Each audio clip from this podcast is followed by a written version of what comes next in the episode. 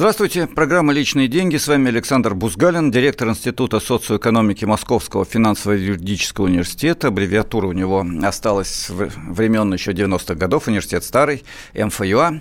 Э, мы с вами, как всегда, в эфире «Личных денег» говорим о проблемах, затрагивающих не только кошелек каждого из нас, но и проблемы, которые сказываются на этом кошельке. Э, у нас сегодня в студии э, мой друг Андрей Иванович Колганов, доктор экономических наук, профессор, заведующий лабораторией сравнительного анализа экономических систем экономического факультета МГУ. В общем, дальше я прекращу перечислять все титулы, иначе у нас не хватит эфира.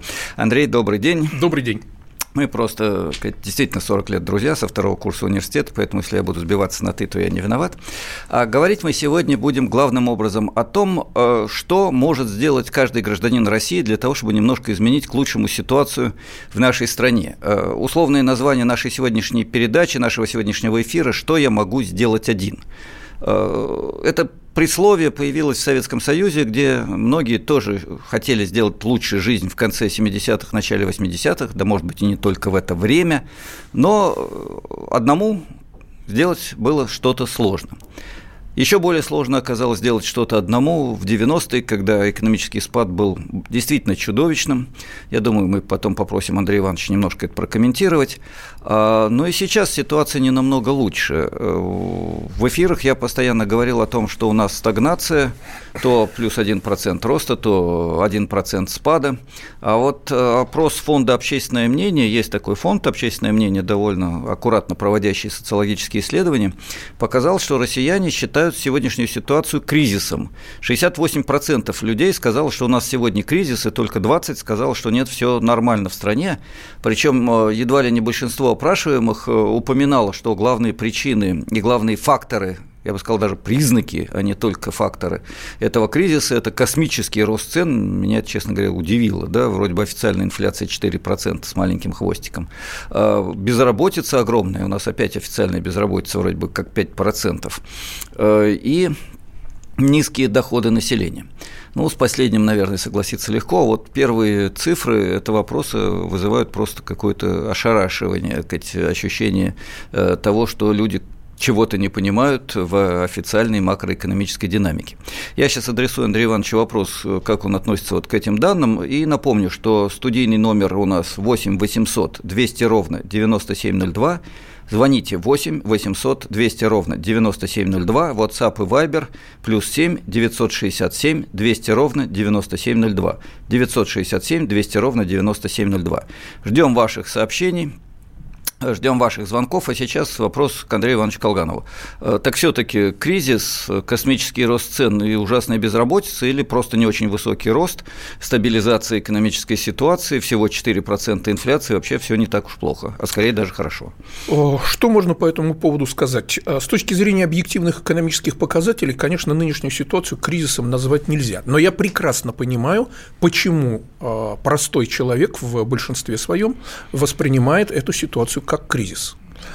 Потому что ситуация э, скажем так, не улучшается в течение очень длительного периода времени.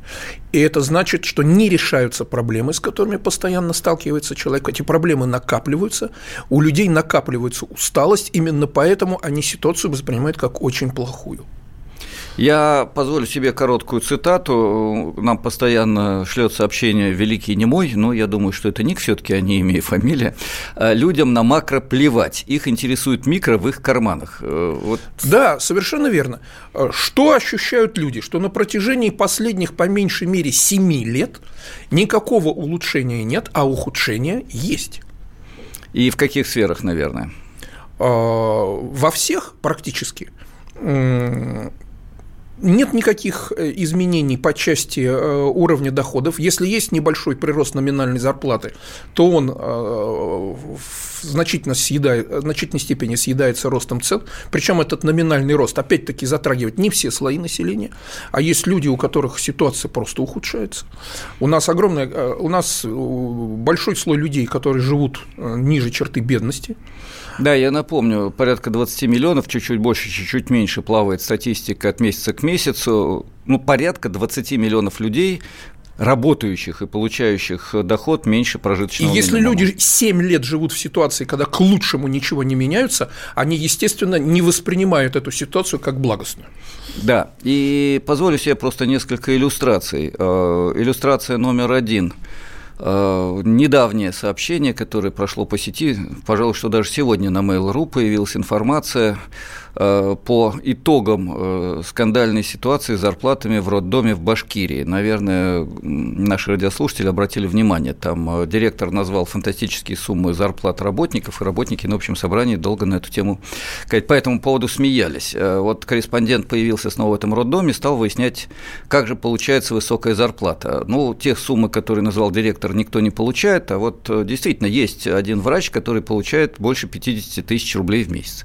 Стали выяснять, как такая замечательная зарплата вот в этом, сказать, не самом центральном уголке России э, у обычного врача. Выяснилось, работа на две с половиной ставки с ночными сменами, без, сказать, со сменами в выходные э, и так далее и тому подобное.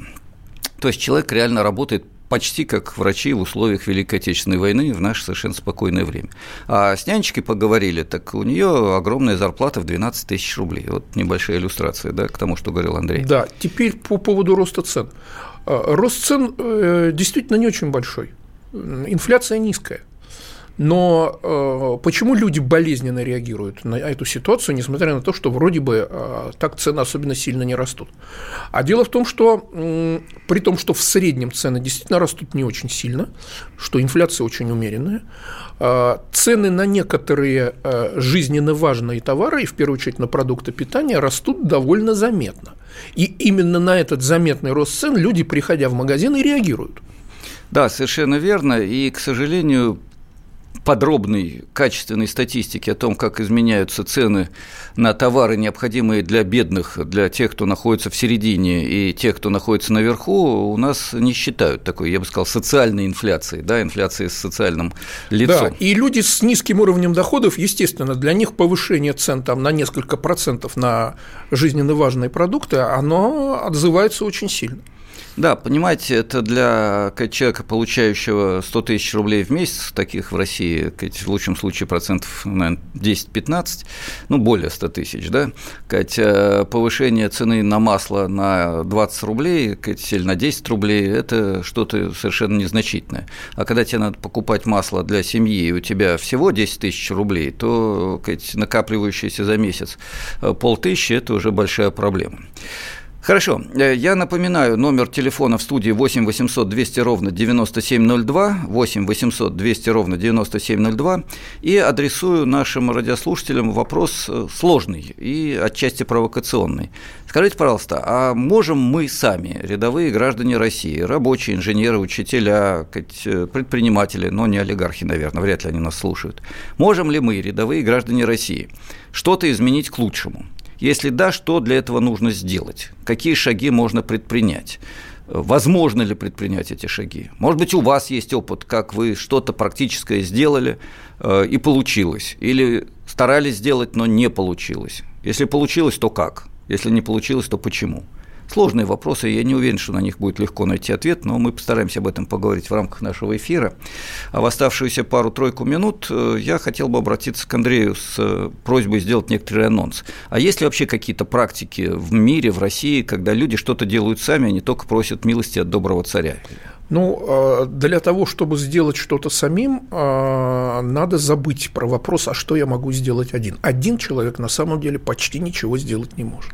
Для того, чтобы что-то сделать, нужно предпринимать коллективные действия. И вот э, самое сложное как раз и заключается в том, чтобы эти коллективные действия организовать, чтобы найти не просто единомышленников, которые также чувствуют ситуацию, как и вы, но которые готовы вместе действовать для того, чтобы эту ситуацию изменить. Это самый сложный шаг. А затем действительно можно опираться на практику таких коллективных действий, которая очень многообразна и в России, кстати сказать, есть такая практика и в мире. Это и э, действия на уровне, скажем, самоуправления жителей дома, это э, действия на уровне местных муниципалитетов, это действия через различные общественные организации, через э, экологические движения, через профсоюзы, через э, организации по защите прав потребителей и так далее.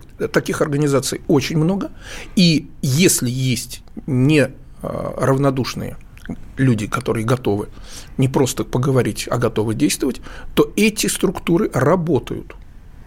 Спасибо. Э, в некотором смысле это был э, анонс э, главной части нашего разговора. Напомню, у нас сегодня четыре части эфира, и мы будем работать до двух часов дня. Вы можете нам звонить. Вот сейчас осталось только минута до окончания первого фрагмента нашей беседы. Я хочу сделать некоторый анонс. Вот те организации, о которых говорил Андрей Колганов, и которые кажутся многим, наверное, чем-то выдуманном встретиться в Санкт-Петербурге 18-19 мая этого года на третьем российском социальном форуме. Это площадка, пространство, где лидеры независимых профсоюзов, экологов, женских организаций, местного самоуправления, все те, кто реально борется против асоциальной политики власти, кто добивается успехов или терпит поражение, но не прекращает борьбы, представители коалиции, выступавшие против увеличения пенсионного возраста, вот они все встретятся, напоминаю, 18-19 мая 2019 года в Санкт-Петербурге. И э, мы приглашаем вас, э, читайте на сайте russocforum.org, russocforum.org о предстоящем российском социальном форуме. Личные деньги. Сегодня вечером на радио «Комсомольская правда». Неделя в цифрах с Никитой Кричевским. Чистая экономика в прямом эфире. Главные экономические новости обсудим с вашим участием. Слушайте и звоните с 8 вечера по московскому времени.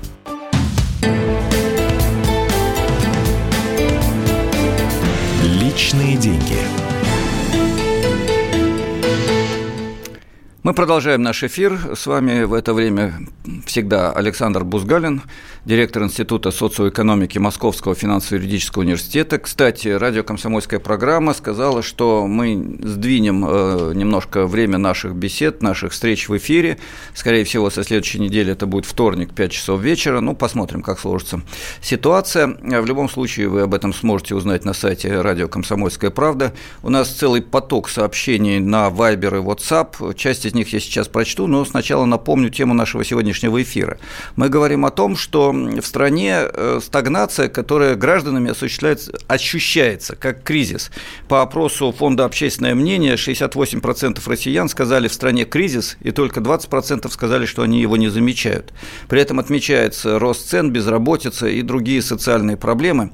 Э, на эту тему мы беседуем с Андреем Колгановым, доктором экономических наук, профессором, руководителем лаборатории сравнительного анализа экономических систем Московского университета экономического факультета, и Андрей не успел договорить про безработицу. Андрей, минутка-полторы, потому что у нас уже звонки идут. Да, хорошо.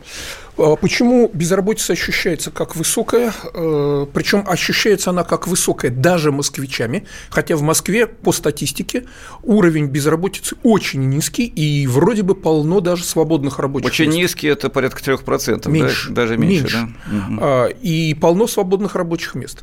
Э, здесь есть две причины. Первая – значительная часть людей, занятых, э, заняты вынужденно работа, на которой они э, числятся, не удовлетворяет их ни с точки зрения содержания, ни с точки зрения уровня оплаты труда. Они пытаются найти другую. Они фактически ощущают себя безработными, ищущими работу. Вот это очень важный момент, потому что когда человек с высшим образованием вынужден работать на черт знает каких э, специальностях, далеко не требующих серьезной квалификации, э, это касается в том числе выпускников даже очень хороших университетов. В ряде Но случаев. Москва э, какие вакансии может предоставить человеку, входящему на рынок труда, молодому? Продавца, да. Э, сотрудника колл-центра, который сидит, отвечает на телефонные звонки.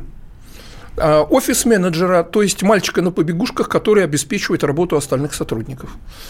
Э, разносчика объявлений, расклейщика афиш. Нет, можно еще развозить пиццу. Почему? Да, пиццу можно, раз... можно таксистом работать. Ну да, если ты способен на это. Да. Кстати, на эту тему была грустная шутка, что если вам надо вызывать э, срочную службу, то лучше начать с вызова пиццы. Приезжает быстрее, чем полиция, пожарная охрана и скорая помощь. По крайней мере, не один будете умирать, гореть э, э, э, или оставаться сказать, под и дулом вторая, пистолета вторая бандита. проблема, связанная с безработицей, то, что у нас а, даже по официальной статистике не менее 14% э, рабочей силы работает нелегально. И эти люди на самом деле – они то ли работают, то ли не работают. Сегодня он, у него есть работа, завтра нет. Сегодня он получает зарплату, завтра не получают. Фактически это полубезработные, кроме того, лишенные всяких социальных гарантий, которые имеют официально трудоустроенные работники. Спасибо, Андрей. У нас звонок, если я не ошибаюсь, да? Сейчас нам э, поможет наш звукооператор. Звонит Виктор, причем из Улан-Удэ. Вы в эфире, Виктор. Добрый день, слушаем вас. Добрый день. В общем, мне в жизни повезло. Я не по книжкам ее изучил. Я ее изучил на практике. В 2005 году, но я попробую по, покороче. В 2005 да. году поехал в Москву. Здесь у меня накопились долги в улан И мне пришлось 10 тысяч взять в кредит, чтобы поставить железную дверь на, на квартиру. Ну ладно, поехал в Москву, там четыре дня не ел, но все такое. Много тыкался, мыкался. В конце концов оказался в девятом автобусном парке метро Нагатина, второй Нагатинский проезд, значит. Сейчас он, говорят, расформировывается. Так, скажите два словечка все-таки, как у вас дела, потому что очень много сообщений, извините, конечно, прерываю. Да. Понял. Но я сейчас закончу. Больше 21 медником устроился, два через два. Вот это хорошо было. И больше 21 с половиной тысяч я не, там не зарабатывал. Началось 17 тысяч. Тариф поднялся на 30% за три года, а премия Э, убавлялось, и поэтому фактический заработок поднялся на 15%. И вот э, как хотите, э, хочешь работать, не хочешь работать, я вот это все мог бы по полкам рассказать. А дома мне пришлось, я еще раз говорю, 10 тысяч взять в кредит, чтобы только железную дверь поставить. Я здесь и без хлеба сидел, и без чая сидел. Понятно. Вот когда рассказывают умные люди, но очень странно иногда слышать. Хорошо, извините, я должен вас прервать. Я понимаю, что действительно хочется рассказать о тяжелом положении, но у нас э, очень ограничено время эфира. Спасибо огромное за ваш монолог, за звонок из Улан-Удэ. Э, несколько сообщений я хочу прочитать, а потом попрошу Андрея Ивановича угу. коротко их прокомментировать. Э, у номенклатуры все отлично, пишет один из наших радиослушателей. Это не только в роддоме. Мы говорили о ситуации в башкирском роддоме, где нянечки получают 11-12 тысяч рублей. Это не только в роддоме. Такая ситуация сплошь и рядом. Поэтому у правительства нет объективной информации. Ну, я бы, наверное, это превратил в вопрос. Есть ли у правительства объективная информация, или они просто не хотят ее слышать? Э, ну, вопрос адресуем сами себе, наверное, мы с Андреем Колгановым. Цены на многие продукты, включая хлеб, уже выросли на 15-25%, и это при том, что пока цены на бензин еще заморожены до лета. А что будет дальше? Спрашивает один из тех, кто шлет нам сообщение. Добрый день. Инфляция, может, и небольшая, конечно, не 3 3-4%, как нам рассказывают, но не заоблачная, но она есть. А зарплаты не растут вообще, выделено крупными буквами. Работаю медсестрой. С мая подняли зарплаты санитаркам и врачам, а нам нет. Может, на бумаге и повысили, но по факту ее сократили все надбавки. А сейчас пришла бумажка убрать нам сложность и вредность. Э, автор письма сообщения работает в психологическом, наверное, психическом интернате. Сейчас зарплата 17 тысяч за полторы ставки. Э, ну, много еще сообщений, Андрей, может быть, эти прокомментируем просто коротко и звонок нашего коллеги Но из на самом деле, на самом деле, если э, спросить э, обычного москвича, по поводу средней заработной платы в Москве, которую показывает статистика, то подавляющее большинство скажет, что оно такую среднюю заработную плату в глаза не видело. А какая она, чтобы понимали? В Москве она действительно, э, по статистике, чуть не 60 тысяч рублей? Что да, да, э, близко к этому. И действительно большинство москвичей эту зарплату не видело, потому что большинство москвичей получает заработную плату ниже средней. А вот как получается тогда, что средняя 60 тысяч, если большинство получает ниже? А дело в том, что есть слой а, сверх хорошо оплачиваемых людей, узкий слой, но получающих колоссальные заработные платы, и именно они подтягивают среднюю заработную плату к этой планке.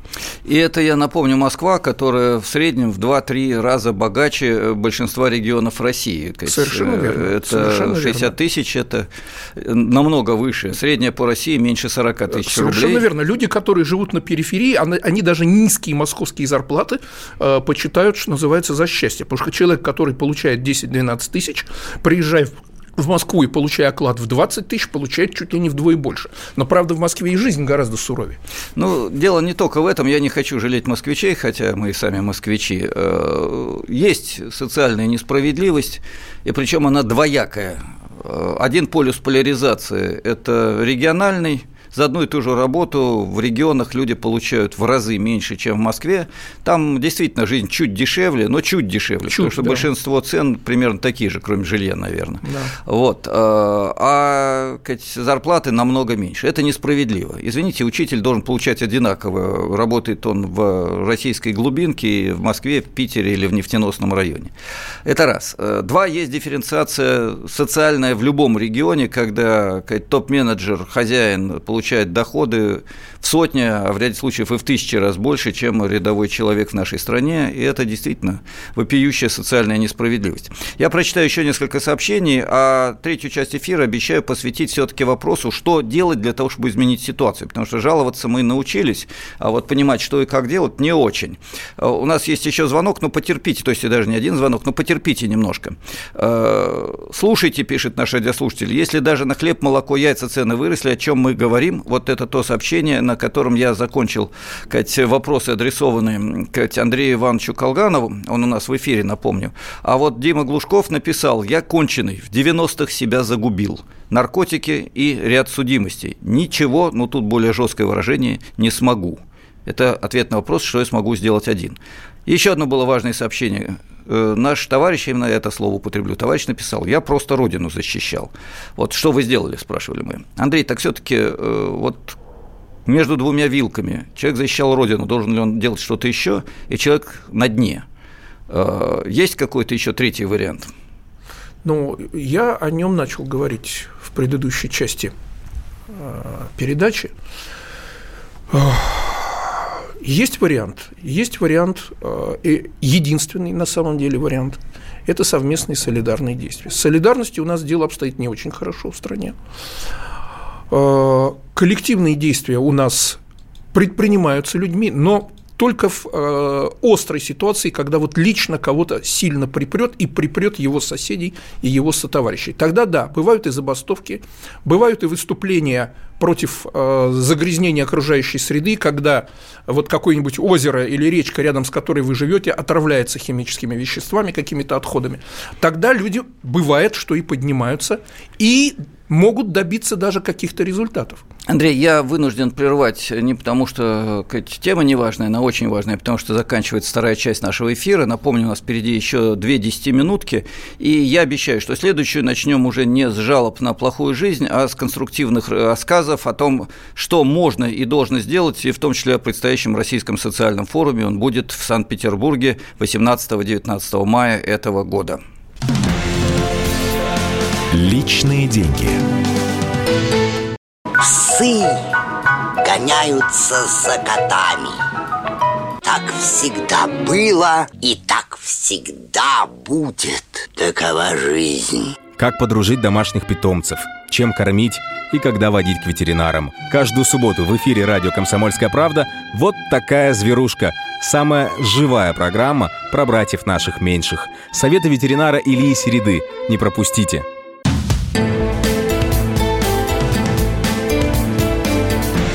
Личные деньги. Мы продолжаем наш эфир. С вами сейчас ведет беседу Александр Бузгалин, директор Института социоэкономики Московского финансово-юридического университета. И у нас в студии Андрей Колганов, э, доктор наук, профессор, э, заведующий лабораторией сравнительного анализа экономических систем экономического факультета МГУ.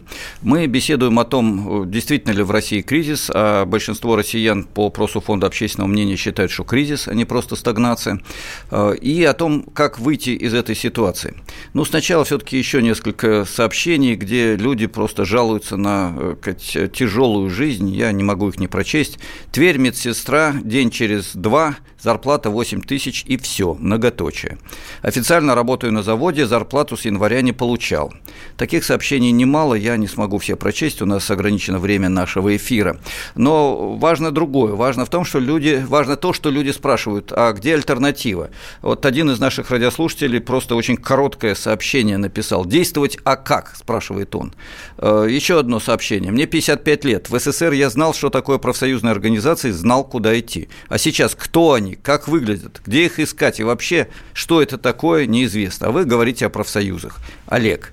Ну и, как всегда, традиционный рефрен. Нужна сильная рука, она решит все проблемы.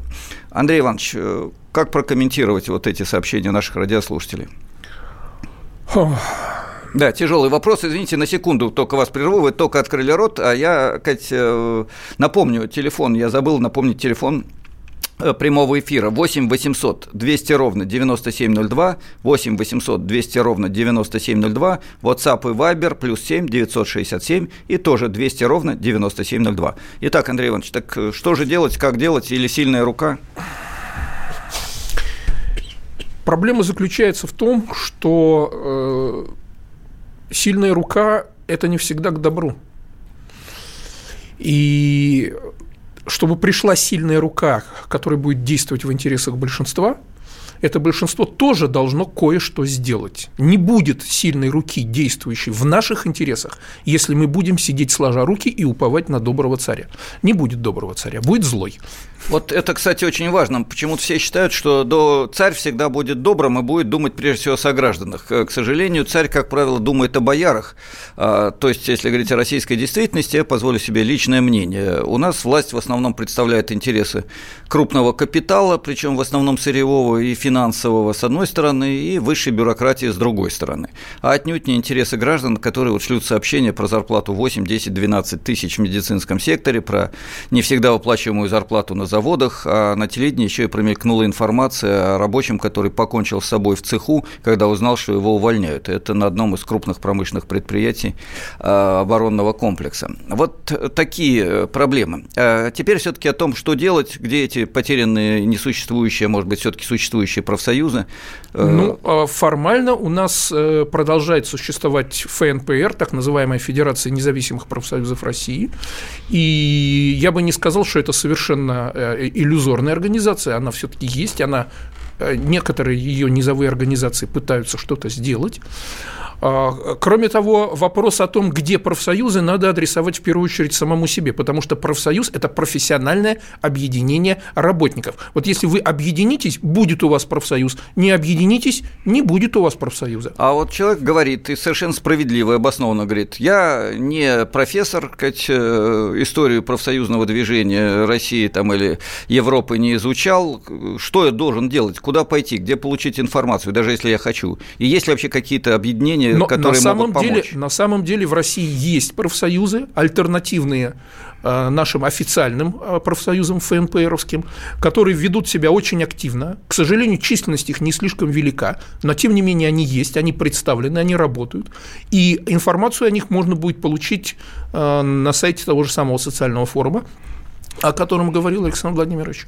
Да, спасибо, Андрей. Значит, я напомню, в нашем эфире я уже упомянул, в Питере 18-19 мая соберется Российский социальный форум, э, встреча различных общественных организаций, э, социальных движений и так далее. Это легальные, действующие в правовом поле общественные организации, то самое гражданское общество, о развитии которого говорят э, со многих экранов официальные ответственные лица. Слово «гражданское общество» мне не очень нравится, ну да ладно. Раз заговорили о профсоюзах, ну та же Конфедерация труда России э, пожалуйста, наберите Конфедерация труда России в интернете, вы получите информацию и выйдете на конкретные телефоны, адреса, почту, сайты э, профсоюза автомобилистов, докеров, авиадиспетчеров, учителей и даже профессоров. Есть профсоюз «Университетская солидарность», поскольку в регионах, извините, обычный доцент, кандидат наук часто получает 15-20 тысяч рублей в месяц, то есть так же, как работяга, отнюдь не представляет себя какой-то привилегированный слой. Вот об этом э, я хотел сказать специально, это подчеркнуть. Ну, а на самом деле, кроме профсоюзов, наверное, есть эти другие инициативы, которые очень важны. Э, я думаю, вот об этом тоже можно несколько слов сказать. Э, мы мельком начали говорить об экологических проблемах. Считается, что в России не до жиру быть бы живу, нам бы хоть что-нибудь производить, а уж грязно или нет, это не важно. Так Андрей? не важно, это не важно тем, кто производит, может быть, но очень важно тем, кто эту грязь чувствует на себе, потому что людям приходится сталкиваться и с э, загрязнением, которое распространяют мусорные свалки. Наконец-то у нас власть вдруг на каком уже чуть ли не на 30-м году рыночных реформ вспомнила, что такая проблема существует, и пытаются теперь решать эту проблему, а до этого э, жителям приходилось с этими мусорными полигонами жить бок о бок и э, испытывать все прелести вот этого соседства. Э, у нас постоянно возникают случаи э, попадания отходов в реки и в озера, которые резко ухудшают среду обитания для тех, кто живет поблизости. Поэтому сказать, что у нас экологические проблемы особо никого не волнуют, нельзя. Они волнуют тех, кто с ними сталкивается. Да, это верно. Э, прежде чем э, идти дальше, я напомню, телефон да, прямого эфира 8 800 200 ровно 9702. У нас есть звонки, довольно много э, сообщений, я не успеваю просто их читать. Единственное, тут прошла некоторая такая издевка, что ли, что мы рекламируем социальный форум. Друзья, социальный форум – это не то, что требует рекламы, а требует информации. Это все абсолютно общественная, бесплатная инициатива, студенческая вечеринка в складчину. Там ни у кого никаких денег никто не берет, и никто никому никаких денег не дает. Это общественная работа э, в добрых старых традициях, э, я не знаю, коммунистического движения или волонтерства, о котором говорят даже сегодня. Давайте послушаем звонок. Э, Михаил из Москвы нам дозвонился. Здравствуйте, Михаил, слушаем. А, здравствуйте, добрый день. У меня два вопросика. Первое. Может быть, вспомнить Советский Союз и ввести бивалютную систему, когда были деньги для личного потребления и деньги для работы – и, допустим, сделать так, что для личного потребления там до пяти мротов единая ставка налогообложения, ну а больше пяти бротов там до 20, ну, прогрессивно. А после 20, все, что выше 20, 100%. Хорошо. А остальные деньги причислить э, к инструменту, которым данный богатый человек должен повышать общее благосостояние и размер брота, если он хочет. Спасибо, спасибо. А, Андрей, как вы прокомментируете вот этот звонок? А, напомню, на студии Андрей Колганов, Московский а, государственный университет. На самом деле э, идея бивалютной системы, параллельного обращения денег, которые обслуживают личное потребление граждан, и денег, которые обращаются в сфере производства, э, эта идея очень интересная, но для ее реализации нужна не рыночная экономика. Да, тут есть другая идея, о которой мы много раз говорили в нашем эфире. Да, налог. прогрессивный подоходный налог, совершенно верно. Надо да. сказать, что против прогрессивного подоходного налога выступают очень многие и правительственные чиновники, и эксперты-экономисты, которые доказывают, что, во-первых, эту идею очень сложно реализовать, что это колоссальные издержки на подсчет э, вот этих размеров прогрессивного подоходного налогообложения с одной стороны, а с другой стороны, что при введении прогрессивного подоходного налога начнется массовое уклонение от уплаты налогов, и в результате в казну будет поступать налогов не больше, а меньше. А, надо сказать, что э, такого рода соображения, конечно, имеют под собой основания, но в большинстве развитых стран мира прогрессивное подоходное налогообложение существует, и налоговые чиновники не умирают там от сложности работы. Да, Андрей, я, кстати, напомню, э, только в 12 странах мира э, плоская шкала налога на доход включая Россию. В остальных более чем сотни прогрессивные, включая Соединенные Штаты Америки и многие страны Латинской Америки. Да, так э, а почему вот у нас государство никак не может собрать налоги с богатых, а вот с бедных, кстати, там с 50 миллионов э, работающих 13% собрать не проблема. А вот собрать 40% там, я не знаю, со 100 тысяч миллионеров почему-то совершенно неразрешимая задача. Я думаю, что эта задача неразрешимая э, по одной простой причине – наше государство не хочет обижать людей, получающих сверхвысокие доходы. Оно не хочет их обижать ни установлением высоких ставок на личные доходы, ни э, ужесточением налогового администрирования с тем, чтобы заставить их эти налоги все-таки уплатить. Э, значит, мягкое слово налоговое администрирование означает э, сажать в тюрьму тех, кто не платит налоги. Это правило действует даже в такой либерально-капиталистической стране, как США, оно действует в Азии, оно действует в Латинской Америке. У нас, по-моему, только один раз миллиардера посадили за неуплату налогов. Нет, ну, другая история. отдельные Андрей, процессы... эфир заканчивается. Да. Дорогие друзья, через буквально несколько минут мы снова выйдем в эфир. Слушайте нас. С вами был Андрей Колганов, Александр Бузгалин. Четвертая часть впереди. До встречи в эфире через пару-тройку минут. Личные деньги. Сегодня вечером на радио «Комсомольская правда». Неделя в цифрах с Никитой Кричевским. Чистая экономика в прямом эфире. Главные экономические новости обсудим с вашим участием. Слушайте и звоните с 8 вечера по московскому времени.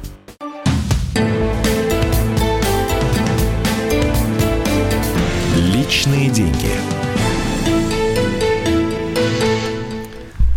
Александр Бузгалин, директор Института социоэкономики Московского финансово-юридического университета, продолжает разговор с Андреем Колгановым, профессором МГУ, о ситуации в нашей стране. Напомню, поводом для наших э, диалогов с радиослушателями, с вами, уважаемые коллеги, стала информация фонда «Общественное мнение». Они провели опрос россиян. 68% сказал, что в стране кризис, а не просто стагнация. И только 20% сказали, что они никакого кризиса не замечают, и все хорошо. Э, очень много сообщений сообщение о том, что действительно ситуация тяжелая, э, но главный вопрос, который мы сегодня обсуждаем с Андреем Колгановым, это вопрос о том все-таки, что делать и как конкретный человек может что-то сделать. Мы заговорили о профсоюзах, напомнили о том, что кроме э, Федерации независимых профсоюзов России, которые формально есть везде, но реально очень мало где действуют. Кстати, кое-где действует. Там, где не действует, попробуйте добиться переизбрания лидеров профсоюза. У многих э, наших коллег это получилось. Это трудно, но это можно сделать. И есть э, различные организации, в том числе Конфедерация труда России, это такой союз, сеть независимых профсоюзов, действующих в нашей стране. Э, зайдите на их сайт, они действуют в разных отраслях, от автомобилестроения до университетов. Э, мы поговорили, начали говорить, точнее, об экологии, о проблемах с экологией. Э, встал вопрос о том, нужно ли в России выступать за чистую природу, или это только для богатых стран, которые жиру бесятся, а мы и так проживем. В Пандам сразу несколько сообщений по поводу мусора, платы за мусор, который до сих пор не перерабатывается, в лучшем случае сжигается, от чего загрязнение среды становится очень опасным. Так, Андрей, есть экологическая проблема или подождем? Главное, чтобы было производство, а остальное когда-нибудь может быть, когда дойдут руки и появятся ресурсы? Но проблема заключается вот в чем. А, уровень загрязнения окружающей среды – это еще и показатель а, уровня технологического развития страны. У нас сейчас в последнее время очень много говорят о необходимости технологического прорыва. Так вот, никакого технологического прорыва без сокращения выбросов загрязняющих веществ в окружающую среду быть не может, потому что для высокотехнологичного производства отходов нет, а есть ресурсы. И если есть отходы, это значит, что производство низкотехнологичное. И это значит, что мы отстаем да, и кроме всего прочего, я хочу подчеркнуть, что целый ряд общественных организаций, экологических организаций, просто наберите в интернете экологические организации России, получите адреса. Я, меня тут упрекнули, что я кого-то рекламирую, не хочу никого рекламировать, просто поищите сами, подумайте.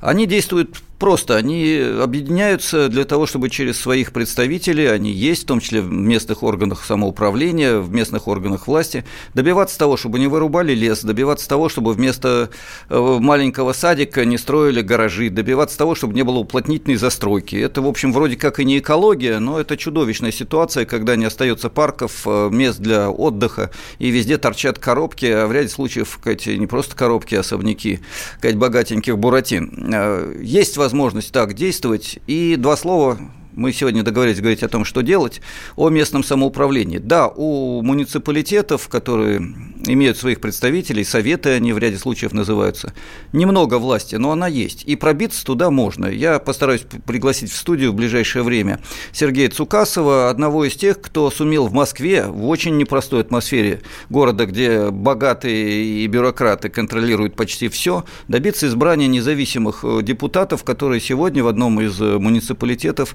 сделали очень немало для того, чтобы защитить интересы жителей, где сами жители при помощи своих депутатов это делают. Вот практический опыт. Андрей, давайте пойдем все-таки еще дальше, э, потому что есть целый ряд вопросов, э, более общих, я думаю, их нельзя не затронуть. Введение прогрессивного подоходного налога можно только после разбирательства с незаконным обогащением и пересмотра итогов приватизации. Я интегрирую два сообщения от Натальи. И Александр тут написал нам, значит, государства у нас нет, есть дикий что-то. Есть у нас государство или нет, и обязательно ли пересматривать итоги приватизации, чтобы начать что-то делать? А, э, честно говоря, я отношусь э, к числу тех, кто был бы не прочь пересмотреть итоги приватизации. Но даже если не пересматривать итоги приватизации, хотя бы введение прогрессивного подоходного налога уже будет шагом вперед по сравнению с тем, что существует сейчас. Так, у нас было несколько звонков. Я надеюсь, что не все сказать, э, бросили попытки дозвониться. Вадим Самара, да, если я не ошибаюсь, спасибо за помощь нашему звукооператору. Вадим, вы в эфире, слушаем вас. Здравствуйте. У меня к вашему гостю будут два вопроса. Первый Давайте. вопрос. Можно ли доверять официальной статистике, потому что я столкнулся с тем, что по некоторым пунктам официальная статистика говорит одно, а уважаемые негосударственные структуры некоторые, из, состоящие из профессиональных экономистов, говорят несколько другое. Это первый вопрос. Второй вопрос. Скажите, пожалуйста, каком, на каком уровне находится экономическая наука не академическая, а прикладная. Я имею в виду прежде всего наше правительство. Потому что азбучная истина, что в условиях кризиса налоговое бремя увеличивать нельзя. Они же делают прямо противоположное. Так, давайте второй вопрос, потому что иначе Андрею некогда будет ответить.